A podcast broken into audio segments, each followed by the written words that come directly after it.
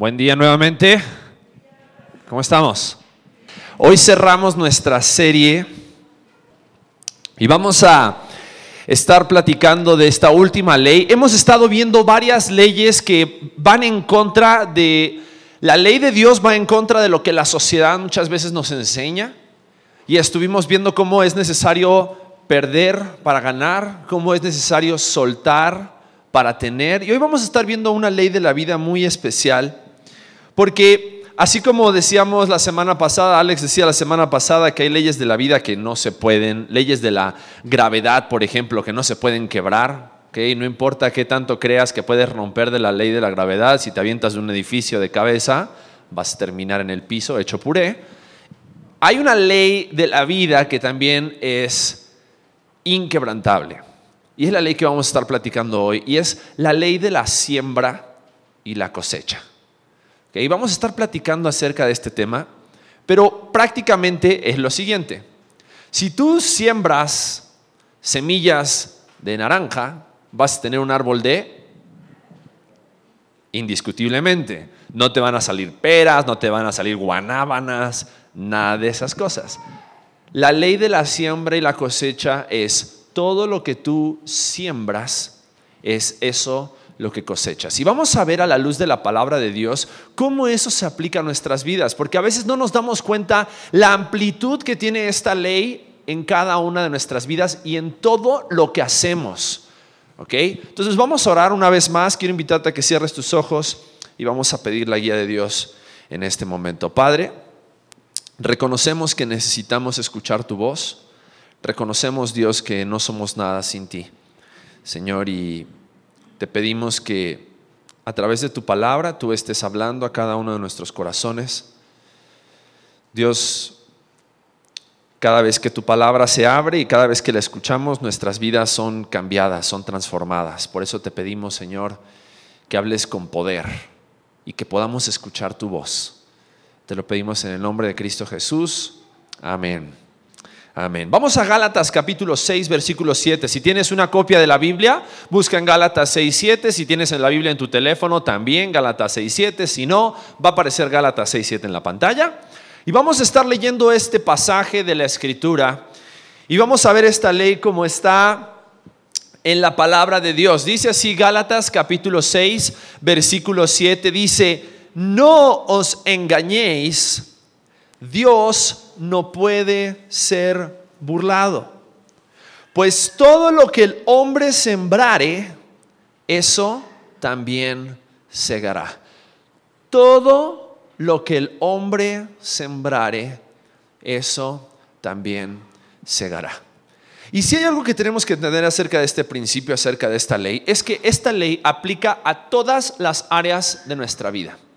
Vamos a ver qué tanto afecta todo lo que nosotros hacemos esta ley, pero como idea principal quiero que entendamos lo siguiente: la condición de mi vida ahora es el resultado de lo que sembré en el pasado.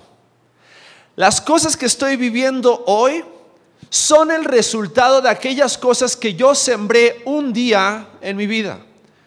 Y vamos a ver cómo esto se relaciona a todo lo que nosotros hacemos. Pero si yo quiero cambiar el futuro, el pasado no lo podemos cambiar.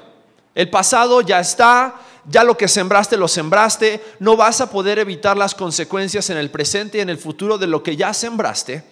Pero sí puedes cambiar a partir del día de hoy y analizar en tu vida si esta ley aplica a todas las áreas de nuestro andar, a todas las áreas de nuestra vida. Entonces tengo que hacerme una serie de preguntas. Y vamos a ir respondiendo esta serie de preguntas en esta mañana para poder entender esta ley de la siembra y de la cosecha. Y te voy a dar todas las preguntas y después vamos a ir detallando cada una.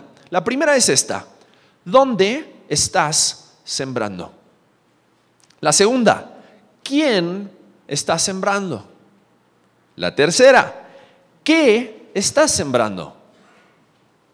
La cuarta: ¿cuánto estás sembrando?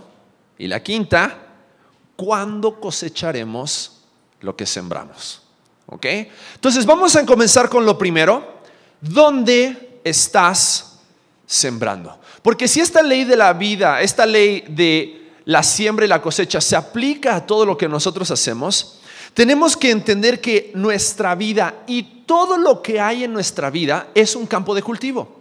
¿Okay? No sé por qué, pero siempre me tocan a mí estas predicaciones que tienen que ver con agricultura y jardinería.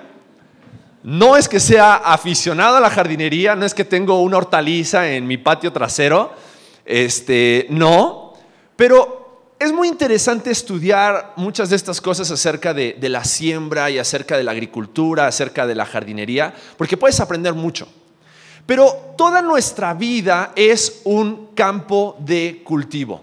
Constantemente estamos sembrando. ¿Dónde sembramos? Fíjate, nuestra mente, nuestro corazón, nuestro cuerpo, en nuestras relaciones, y ahí pueden ser amistades, noviazgo, matrimonio, familia, en nuestros trabajos y en las ocupaciones, en nuestras finanzas y en nuestros proyectos y planes. En cada una de estas áreas estamos constantemente sembrando.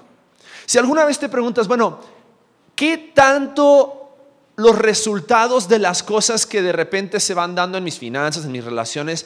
Todo tiene que ver con aquello que tú sembraste en el pasado. Y tú tienes la oportunidad de poder afectar el futuro si comienzas a sembrar aquello que realmente debes sembrar en cada una de esas áreas de tu vida.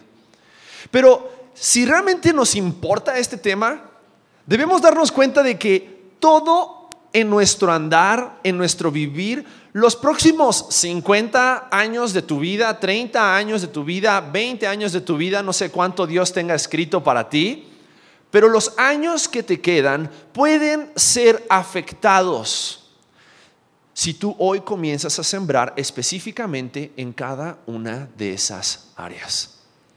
Y muchas veces no nos damos cuenta que estamos sembrando. Pero constantemente estamos influenciando y algunas de estas áreas, ¿no? Nuestra mente, porque vamos permitiendo que cosas vayan entrando a nuestra mente, y aquello que entra a nuestra mente, a lo mejor como un programa de televisión, después se convierte en actitudes, después se convierte en respuestas. Yo de chiquito me acuerdo que no me dejaban ver Los Simpson, porque mis papás decían, no, si tú ves Los Simpson, tras que ya eres un rebelde y te tenemos que dar todos los días, imagínate si tomas el ejemplo de Bart Simpson. Y no nos damos cuenta qué tanto vamos sembrando en nuestras vidas, muchas veces en nuestras mentes, por ejemplo, con lo que vemos, en nuestro corazón, con lo que también sentimos. Cuando de repente vamos sintiendo, tenemos emociones, Dios nos hizo con emociones, y vamos sintiendo amor, o vamos sintiendo enojo, o vamos sintiendo odio, o vamos sintiendo todo lo que sentimos. Con todo lo que sentimos vamos sembrando en nuestro corazón. También en nuestro cuerpo. Hablábamos algunas semanas atrás acerca del ejercicio, ¿no? Y todo lo que tú siembras en tu cuerpo hoy va a tener resultados el día de mañana. ¿Ok? Si tú hoy te la pasas sembrando tacos, gorditas, sopes, pambazos, guajolotas, el día de mañana seguramente vas a cosechar sobrepeso, triglicéridos altos y una obesidad, o todo eso. ¿Por qué? Porque vas sembrando en tu cuerpo. Pero si tú dedicas tiempo a hacer ejercicio, tiempo a descansar bien, también vas a cosechar resultados en tu cuerpo. En nuestras relaciones es un área de siembra, es un área de cultivo. Todo lo que tú siembras en tus relaciones, y ahí tiene que ver en todas las áreas de nuestra vida, pueden ser amistades. Todo lo que tú vas sembrando en la vida de tus amigos vas a cosechar. Las actitudes que tú tienes con tus amigos vas a cosechar. Lo bueno o malo que eres con tus amigos o con tu pareja, con tu esposa, con tu esposo. Las esposas tienen una memoria increíble acerca de sus esposos, porque todo lo que tú sembraste a lo mejor hace 10 años atrás, tu esposa se va a acordar dentro de 20 años más, y vas a cosechar una cara, o vas a cosechar un comentario así, porque tú me dijiste hace 20 años atrás, ¿no? ¿Alguna vez has escuchado algún comentario de ese tipo? Todo lo que siembras cosechas en nuestras relaciones, en nuestras familias. ¿Cuántos de aquí son papás y tienen hijos? ¿Qué es lo que tus hijos generalmente, las actitudes que ellos tienen, generalmente son muy parecidas a las actitudes que tú tienes? Las actitudes que tú como mamá tienes con tu esposo, muchas veces tus hijos las imitan. O que tu esposo tienes con tu esposa, tus hijos las imitan. Y si tú eres un marido cariñoso, si tú eres una esposa cariñosa, tus hijos van a ser cariñosos y van a mostrar ese afecto. Pero si tú te la pasas aventándole la chancla, no esperes que tu hijo sea nada diferente. Todo lo que sembramos, cosechamos en nuestros trabajos y ocupaciones. Todo lo que siembras, cosechas. Si tú llegas a tu oficina o al trabajo donde trabajes y nada más te amarranas en tu silla y estás todo el tiempo checando el Facebook, platicando con el compañero, a la hora de que venga el ascenso, sigue esperando, papacito, porque no va a llegar, porque todo lo que siembras, cosechas. Todo algún día va a traer sus consecuencias, buenas o malas. Si eres una persona esforzada que llega a tiempo, siempre está dispuesto a ayudar a tus compañeros de trabajo, no te digo que seas un lamebotas, pero sí que estés ahí dispuesto a hacer lo que se te pide. Ya terminaste tu trabajo y buscas más opciones y eres una persona diligente en tu trabajo. La Biblia dice que aquel que es diligente en su trabajo va a ser recompensado. En nuestras finanzas, todo lo que siembras, cosechas. Si te la pasas gastando todos los días comiendo afuera en la calle, ¿cómo quieres esperar que te alcance a fin de mes?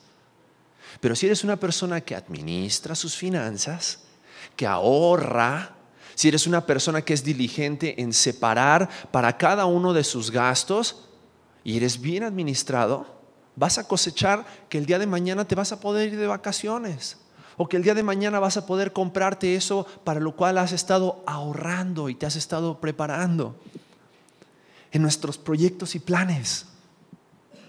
Sabes, muchas veces esa parte de la diligencia, y si yo digo, bueno, a mí me gustaría lograr este proyecto, muchas veces abandonamos esos proyectos, abandonamos sueños, abandonamos planes.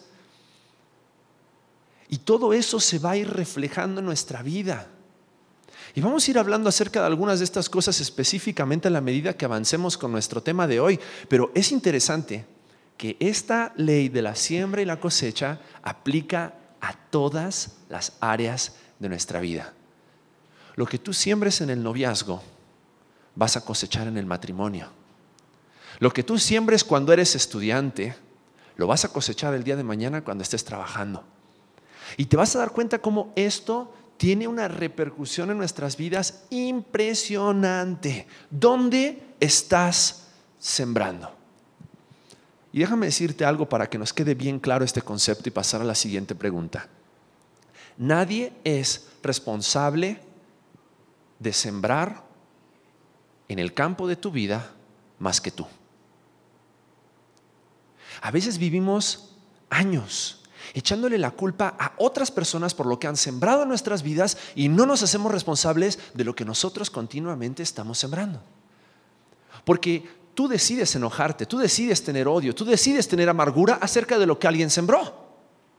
Pero tú también eres responsable de cortar esas raíces de amargura, limpiar y sacar toda esa mugre, esa hierba mala que hay en tu vida para comenzar a sembrar cosas buenas que traigan buen fruto. Entonces tú y yo somos responsables de todo aquello que es sembrado en nuestras vidas. Por ejemplo, aplicado al matrimonio. Nadie va a cuidar de tu matrimonio más que tú mismo. Si tu matrimonio, si tu relación familiar es ese campo donde tú tienes que estar sembrando, nadie va a cuidar de ello si tú no cuidas de él. Si tú no constantemente en ese lugar estás sembrando. Y ahora vamos a ver un poquito más adelante qué es lo que tenemos que sembrar. Pero lo que quiero es que nos responsabilicemos acerca de esta ley de la siembra y la cosecha. No podemos seguir el resto de nuestras vidas echándole la culpa a alguien más acerca de lo que nos sucede. Es que la vida, es que mis padres, vengo de una familia disfuncional. Mira, puedes venir de una familia disfuncional o no, pero todos tenemos las mismas oportunidades.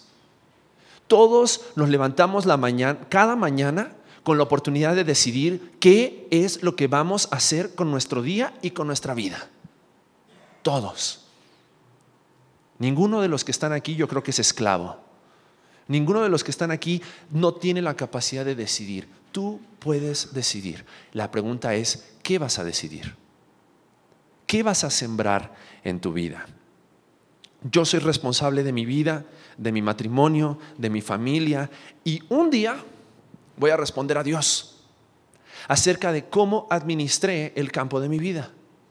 Cómo administré todas esas áreas en las cuales yo soy el responsable de sembrar. Y es interesante porque, ¿se acuerdan cuando Dios creó a Adán y Dios creó a Eva? ¿Cuál era su responsabilidad? Su única responsabilidad en el huerto, ¿cuál era? Ser señores del huerto. Señorear por sobre la creación, señorear por sobre el huerto del Edén. Y Dios aún hoy nos da la responsabilidad de seguir administrando, siendo señores de nuestra vida y un huerto ahora que es nuestro corazón, que es nuestra mente, que es nuestro cuerpo, que es nuestra familia, que es nuestro trabajo, que son nuestras finanzas, que son nuestros planes y proyectos. Tú eres responsable. Tú eres responsable. Ese es tu campo de agricultura. Es tu jardín botánico personal. Si alguna vez quisiste tener un jardín botánico, si alguna vez quisiste tener... Mi esposa está duro y dale que quiere tener una hortaliza en la casa, que quiere tener tomates orgánicos y lechuga orgánica. Y algún día, mientras tanto, vamos a ocuparnos de nuestro corazón. Vamos a ocuparnos de nuestra mente. ¿Qué es lo que estamos sembrando? Pero antes de pasar a qué es lo que sembramos, ¿quién está sembrando en tu vida? Y vamos a leer un pasaje muy interesante que está en Mateo capítulo 13, versículos 24 al 26. Mateo 13, 24 al 26. ¿Quién está sembrando en tu vida? Y Jesús dice, les refirió esta parábola diciendo: el reino de los cielos es semejante a un hombre que sembró buena semilla en su campo. Pero mientras dormían los hombres, vino su enemigo y sembró cizaña entre el trigo y se fue. Y cuando salió la hierba y dio fruto, entonces apareció también la cizaña. Y esta parábola es muy interesante, no la vamos a leer toda, pero es muy interesante acerca de lo que habla, porque habla acerca de dos fuentes, ¿ok? Dos personas que siembran un campo. Una persona que siembra para bien, ¿y qué fue lo que sembró? Trigo. Y otra persona que sembró para mal, dice, vino su enemigo, ¿y qué sembró? Cizaña. Ahora, en medio del trigo y la cizaña, la parábola nos enseña de que debemos de ser sabios acerca de cómo separar qué es el trigo y qué es la cizaña. ¿Cuáles son aquellas cosas buenas sembradas en nuestra vida? Pero también cuáles son aquellas cosas malas que han sido sembradas en nuestra vida. Y sabes, hay una persona que quiere sembrar cosas de bendición en nuestras vidas y ese es Dios. Dios quiere sembrar en nuestras vidas su verdad, su luz. Pero también hay un enemigo, y ese enemigo es el diablo. Y el diablo, dice la Biblia, que como Jesús vino a dar vida y vida en abundancia, el diablo vino a matar, a hurtar y destruir. Y hay alguien que quiere echar a perder el campo de tu vida. Hay alguien que quiere echar a perder la cosecha. Porque por más de que tú siembres cosas buenas a través de la palabra de Dios y la presencia de Dios en ti, va a haber un enemigo que constantemente va a querer estar sembrando maldad en nuestros corazones. Y si nosotros entendemos eso, tenemos que entender de que nosotros mismos también decidimos a quién le vamos a dar entrada. Y algo que es bien interesante acerca de esta parábola es que ¿cuándo entró el enemigo y sembró cizaña? Cuando estaban, ¿qué? Dormidos. Y es interesante que la palabra de Dios nos dice: velad y orad. Y velad y orar no es estar dormido.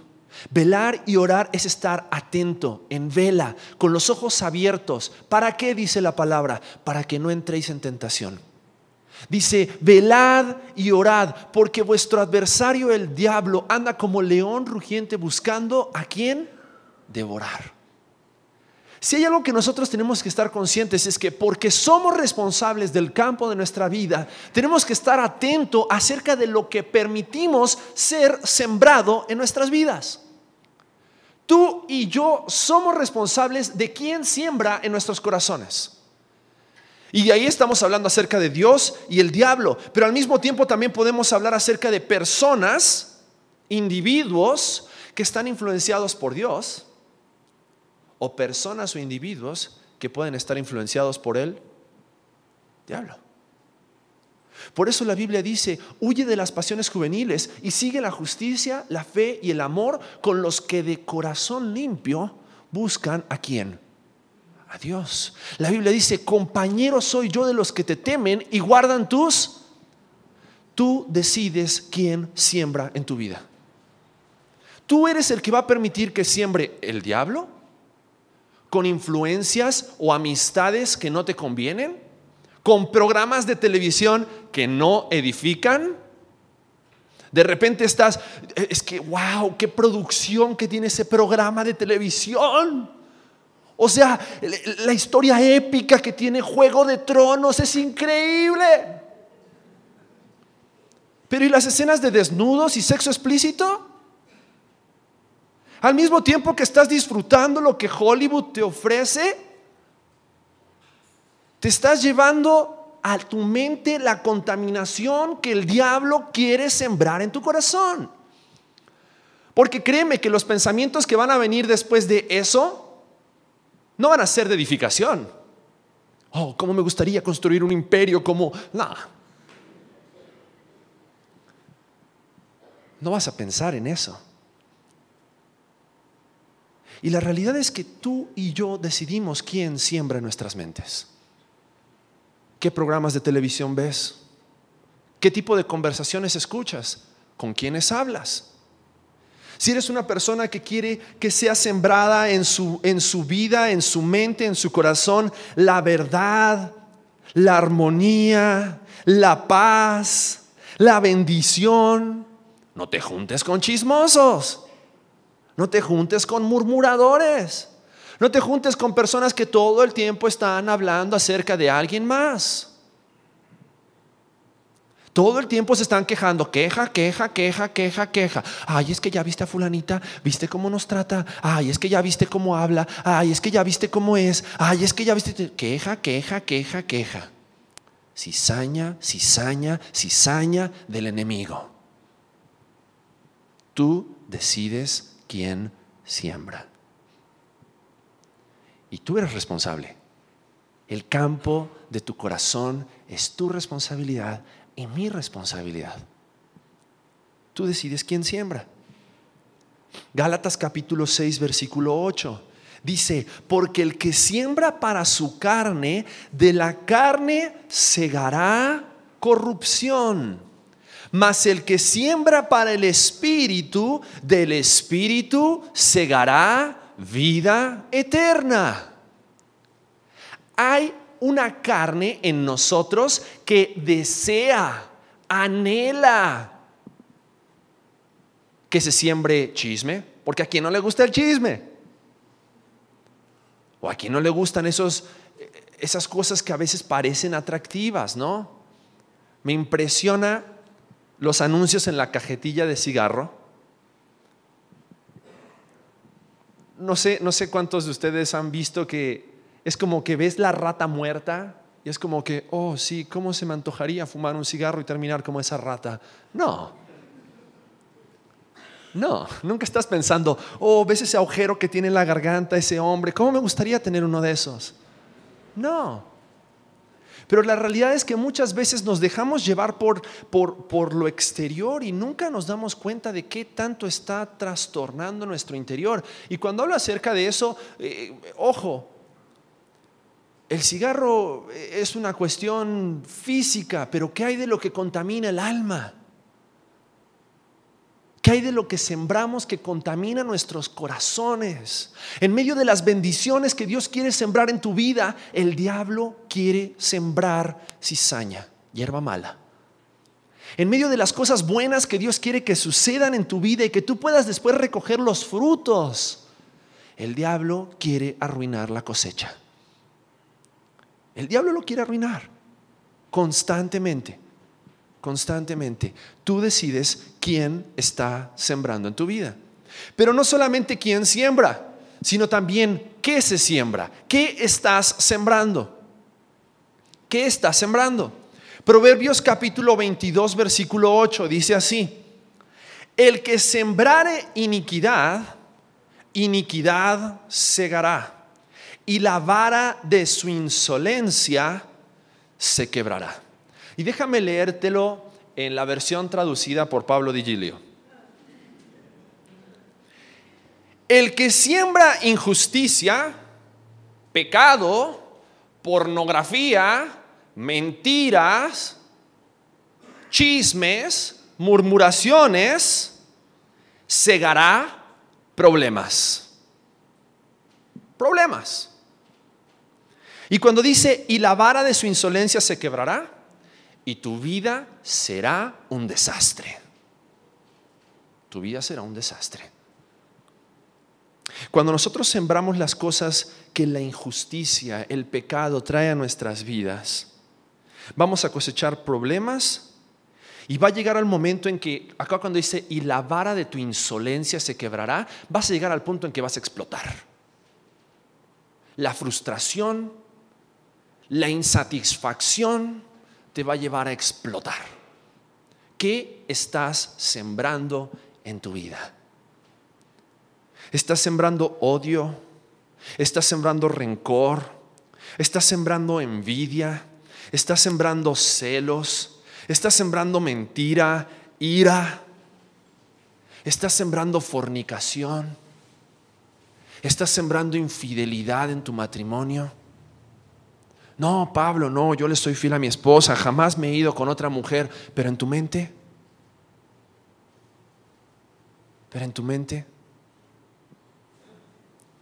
porque el que mira a una mujer para codiciarla, dice la palabra, ya adulteró con ella en su corazón. ¿Qué estás sembrando? ¿Qué es lo que estás permitiendo que se siembre en tu corazón? La iniquidad, la injusticia. O mira lo que dice Oseas capítulo 10 versículos 13 y 14.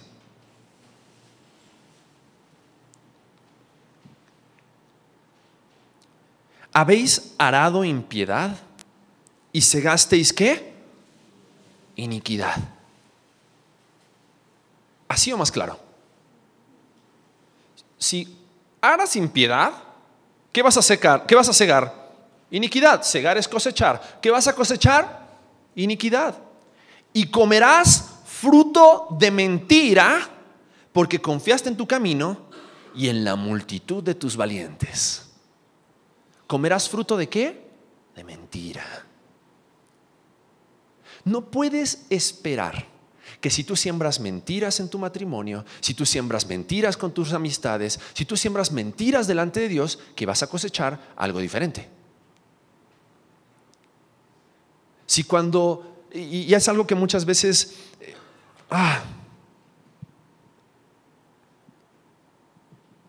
si conociste a tu novio a través de una infidelidad, ¿cómo puedes esperar que él no te haga lo mismo el día de mañana? Si tú siembras en impiedad, vas a cosechar en impiedad. Si tú en tu relación de noviazgo no te cuidas, de no caer en el pecado de la fornicación y decides no tener relaciones sexuales antes del matrimonio y no pones ese principio como absoluto, ¿cómo puedes esperar que después, cuando estés dentro del matrimonio, la persona a la cual tú dices que amas no va a tomar la misma decisión, ya estando casados, pero con otra persona? Todo lo que siembras, cosechas. ¿Qué estás sembrando? Fíjate que dice el versículo 14 de Oseas 10. Por tanto, en tus pueblos se levantará alboroto y todas tus fortalezas serán destruidas. ¿Sabes qué era lo que estaba diciendo aquí Oseas? Oseas le estaba hablando al pueblo de Israel y le estaba hablando acerca de la condición de su corazón. El pueblo de Israel se había ido tras otros dioses en lugar de adorar al único Dios.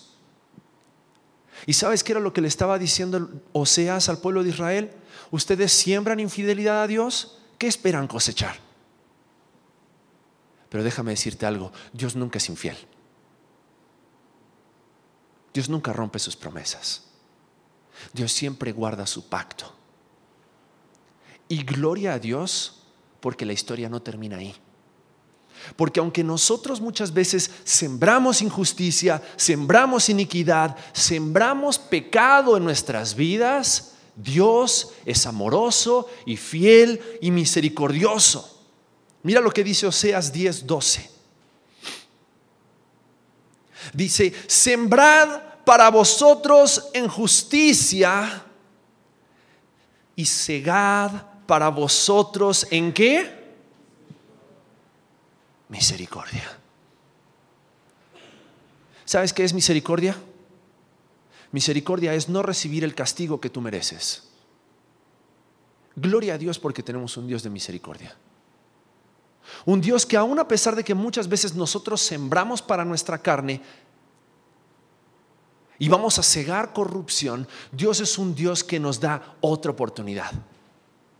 Ahora, no es para que estemos cantándole todo el tiempo otra oportunidad. No, es para que nos pongamos las pilas y para que seamos obedientes, seamos fieles y decidamos sembrar en justicia. No cometas los mismos errores del pasado. No sigas saliendo con una persona que no tiene a Cristo. No sigas casándote con una persona que es mentirosa. Si Dios ya te salvó de eso, ¿por qué tienes que cometer los mismos errores? Teme a Dios, siembra en justicia para que puedas cosechar de su misericordia, para que puedas andar en su verdad. Fíjate cómo termina diciendo ese versículo de Oseas 10:12. Haced para vosotros barbecho, porque es el tiempo de buscar a Jehová hasta que venga y os enseñe justicia. ¿Sabes qué significa barbecho? Barbecho significa prepara tu lote. Significa prepara tu tierra. ¿Por qué? Para que cuando Dios venga a derramar su misericordia, estés listo para que Él siembre esa semilla de misericordia en tu vida. ¿Y sabes qué es lo que está diciendo? Prepara la tierra, quita la maleza, quita toda la cizaña, airea la tierra, saca, escarba, fíjate a ver si no hay nada de contaminación en tu corazón. ¿Para qué? Para entonces poder allanar y después sembrar. ¿Y qué es lo que Dios quiere que sembremos en justicia? Dios quiere que sembremos bondad, que sembremos verdad, que sembremos amor, que sembremos servicio, que sembremos humildad, que sembremos obediencia, que sembremos paz, paciencia, que sembremos palabras sanas y edificantes. Dios quiere que sembremos su palabra en nuestros corazones, porque todo lo que sembramos cosechamos.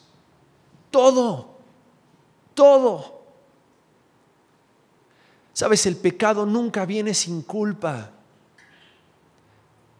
La obediencia nunca viene sin bendición. Todo lo que siembras cosechas. ¿Qué estás sembrando? ¿Qué vas a sembrar? ¿Qué has sembrado y qué vas a sembrar? ¿Qué estás dispuesto a hacer para limpiar tal vez el terreno de tu corazón, de tu mente, de tu matrimonio, de tu familia? Para decir, no más cizaña, no más contaminación del enemigo. Necesito sembrar lo que Dios va a usar para traer justicia y misericordia a mi vida. ¿Qué estás sembrando? Si siembras celos, vas a cosechar envidia. ¿Qué estás sembrando? ¿Qué estás sembrando? Si no es el Señor el que te llama, no contestes.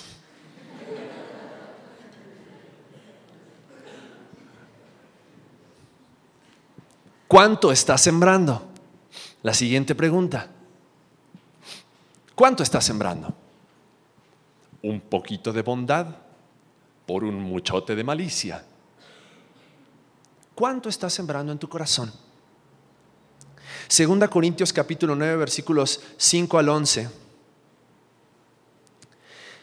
El apóstol Pablo les escribe específicamente acerca de lo que la iglesia de Corinto estaba haciendo con sus finanzas. Y fíjate cómo les dice. 2 Corintios 9, 5 al 11. Por tanto, tuve por necesario exhortar a los hermanos que fuesen primero a vosotros y preparasen primero vuestra generosidad antes prometida, para que esté lista como de generosidad y no como de exigencia nuestra. Y sabes, esa es mi oración siempre acerca de la iglesia. Que siempre como iglesia estemos dispuestos a dar porque somos generosos y no como una exigencia. Porque entendemos el significado de la generosidad. Versículo 6. Pero esto digo, el que siembra escasamente, también segará escasamente.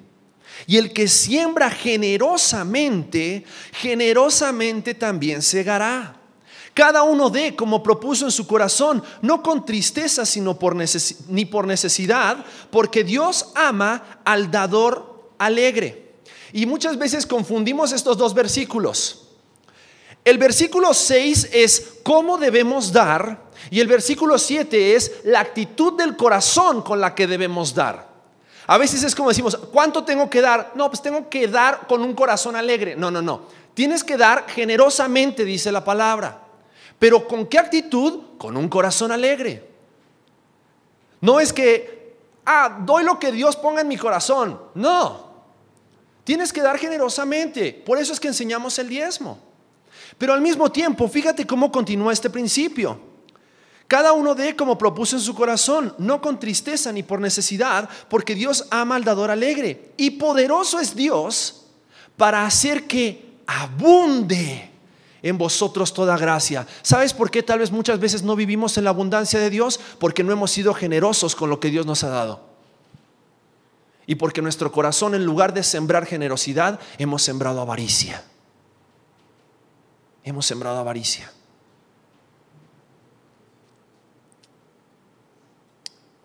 Dice, para que abunde en vosotros toda gracia, a fin de que, teniendo siempre en todas las cosas todo lo suficiente, abundéis para toda buena obra. ¿Y cuál es esa buena obra? Como está escrito, repartió, dio a los pobres, su justicia permanece para siempre. Versículo 10. Y el que da semilla al que siembra y pan al que come, proveerá y multiplicará vuestra sementera y aumentará los frutos de vuestra. Es la promesa de Dios. Dice, el que da la semilla para el que siembra y el que da pan al que come, Dios mismo multiplicará y te dará en abundancia. Es increíble. ¿Por qué? Porque Dios no solamente nos enseña que tenemos que sembrar, sino que la forma en la cual tenemos que sembrar es generosamente. ¿Para qué? Para que estéis enriquecidos en todo, para toda liberalidad, la cual produce por medio de nosotros acción de gracias. Y no quiero que nos encerremos solamente en el tema de las finanzas, sino que este principio de la siembra y la cosecha se aplique a toda nuestra vida. Porque todo lo que tú siembras en abundancia y generosamente en la vida de tus hijos, lo vas a cosechar.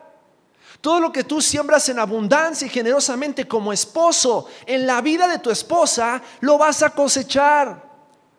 Y si tú siembras amor, bondad en abundancia con tu esposa, lo vas a cosechar y vas a ser un hombre muy feliz. El que le entienda. Todo lo que siembras cosechas. Todo. Pero no solo siembres. Siembra generosamente. Siembra abundantemente. No te midas. Tienes la semilla para sembrar, no te midas. Siembra hasta que se te acabe la semilla. Que el mismo Dios dice que va a volver a llenar tus manos de semilla para que sigas sembrando y para que sigas cosechando su abundancia. El que siembra generosamente cosechará generosamente, mas el que siembra escasamente escasamente cosechará. Escasamente cosechará. No es solo lo que siembras, sino cuánto siembras. Y me gustaría ser bien práctico y hacerte algunas preguntas. ¿Cuánto tiempo le dedicas a tu familia? ¿Cuánto tiempo le dedicas a tu esposa? Y no te estoy hablando nada más de ir al cine, platicar, antes de dormirte. ¿Cuánto tiempo le dedicas a aconsejar, a escuchar, a leer juntos la palabra o compartir acerca de las bendiciones de Dios? No te estoy diciendo que tienes que tener el devocional con ella todos los días, pero ¿qué tan generoso está siendo lo que siembras en el corazón de tu esposo o de tu esposa? De tu hijo o de tu hija, de tus amigos. ¿Qué estás sembrando en la vida de tus amigos? Generosamente. ¿Estás sembrando generosamente bendición o estás sembrando generosamente putrefacción? ¿Qué estás sembrando? ¿Cuánto estás sembrando? Dedica abundante tiempo para ser de bendición a tu familia. Sé bondadoso y servicial en todas las oportunidades que se te presenten. Ocúpate en ser un mensajero de paz a todos los afligidos que más puedas. Muchas veces vemos esos videos acerca de la gente que va con la gente vagabunda, ¿no? Y se sienta y les da de comer, y otro que va con otro vagabundo y solamente se sienta a platicar. Pero ¿cuántas veces nosotros hacemos lo mismo en Cristo por alguien necesitado?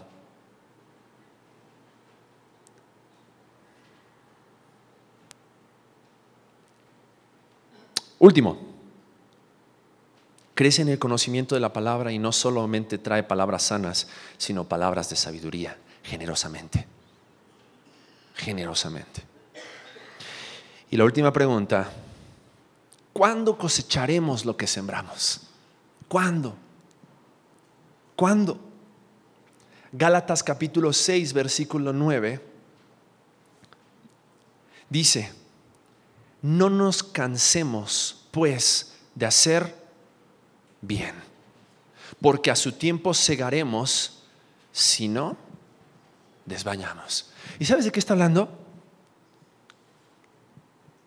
Tú sigues sembrando.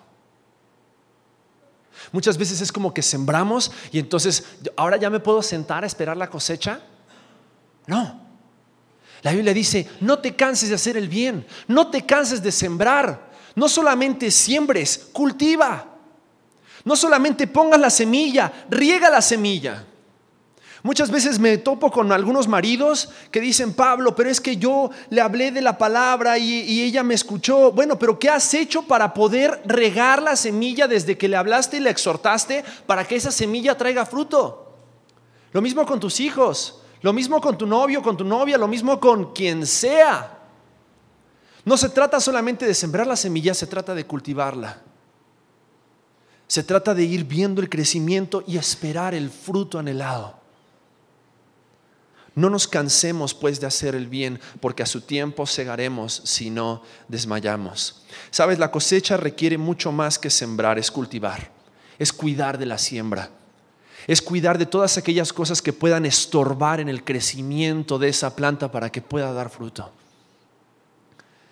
Por eso 1 Corintios capítulo 15, versículo 58 dice, así que, hermanos míos amados, estad firmes y constantes, creciendo en la obra del Señor siempre, sabiendo que vuestro trabajo en el Señor no es en vano.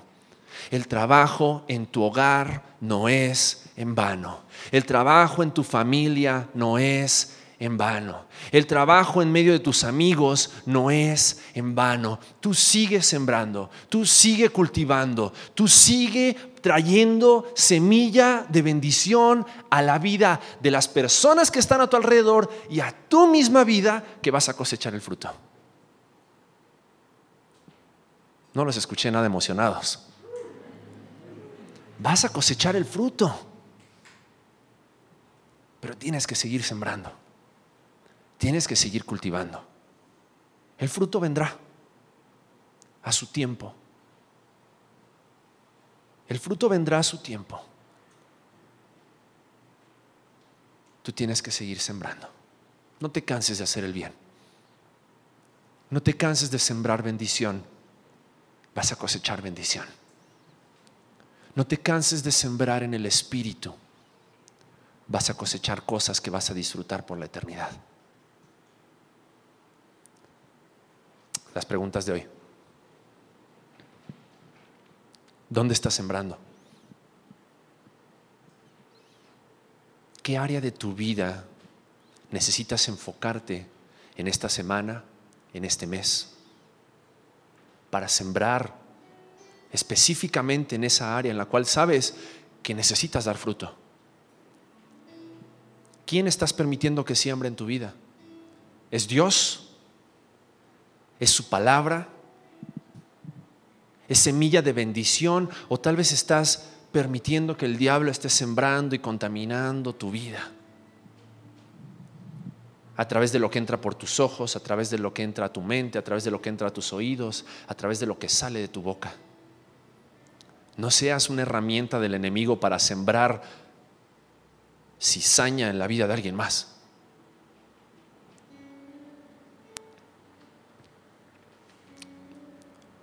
¿Qué estás sembrando? ¿Cuánto estás sembrando? ¿Generosamente? ¿Abundantemente? ¿O apenitas? Así como siembras, vas a cosechar. Es un boomerang. Todo lo que avientas regresa.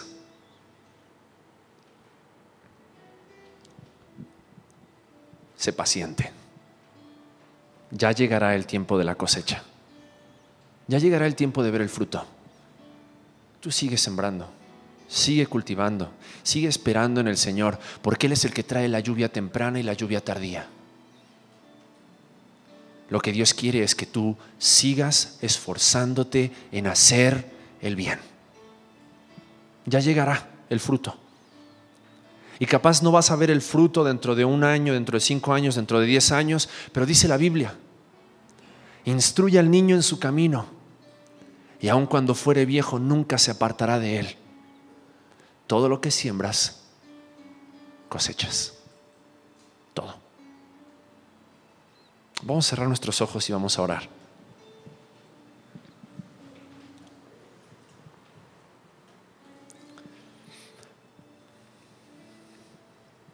¿Cómo está el campo de tu vida?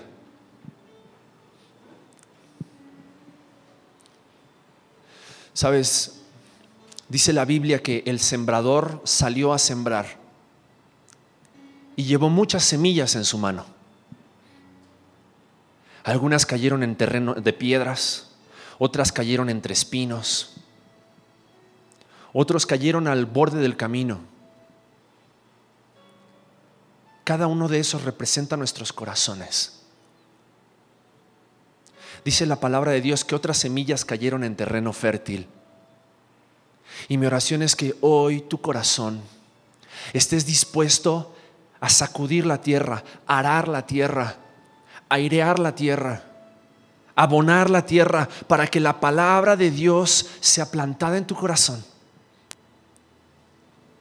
Y el fruto que produzca tu corazón sea fruto de bendición, sea fruto que traiga transformación a tu vida. No te conozco, pero Dios sí te conoce. Y Dios sabe cómo está tu corazón.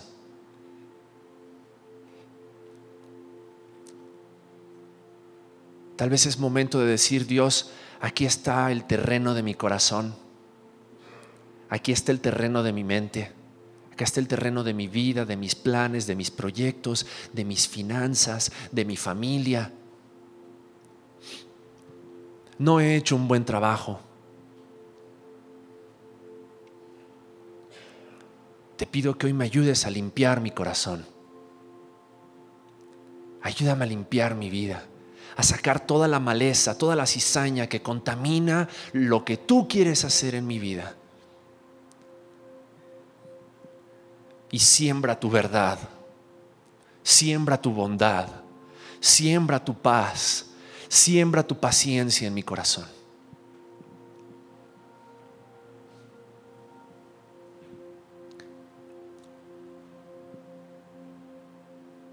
Dios quiere traer fruto a tu vida y que ese fruto sea abundante. Dios quiere traer bendición a ti. Abre tu corazón. Si aún no has recibido el regalo del perdón de Jesucristo, sabes, es una buena oportunidad para decirle: Dios, quiero abrirte mi corazón. Dios, yo sé que tú tienes planes para mí. Quiero abrirte mi corazón porque sé que te necesito. Cristo Jesús vino a morir en la cruz para darnos vida eterna, para perdonar nuestros pecados, para salvarnos de la condenación.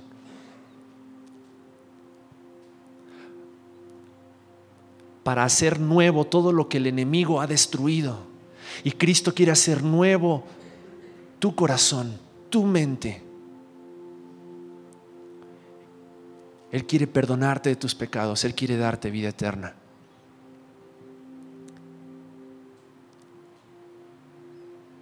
Ábrele tu corazón y dile: sálvame, Dios, sálvame, perdóname.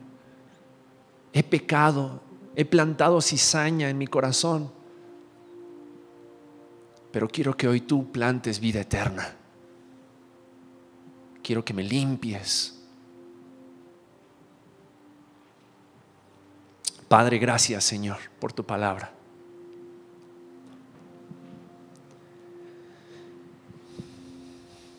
Gracias por esta ley preciosa que nos ayuda a entender qué tan responsables somos de nuestro presente y de nuestro futuro. El pasado no lo podemos cambiar, Dios, pero te pedimos por tu misericordia en nuestras vidas, para que a partir del día de hoy el fruto que plantemos, las semillas que plantemos, Dios, produzcan tanto fruto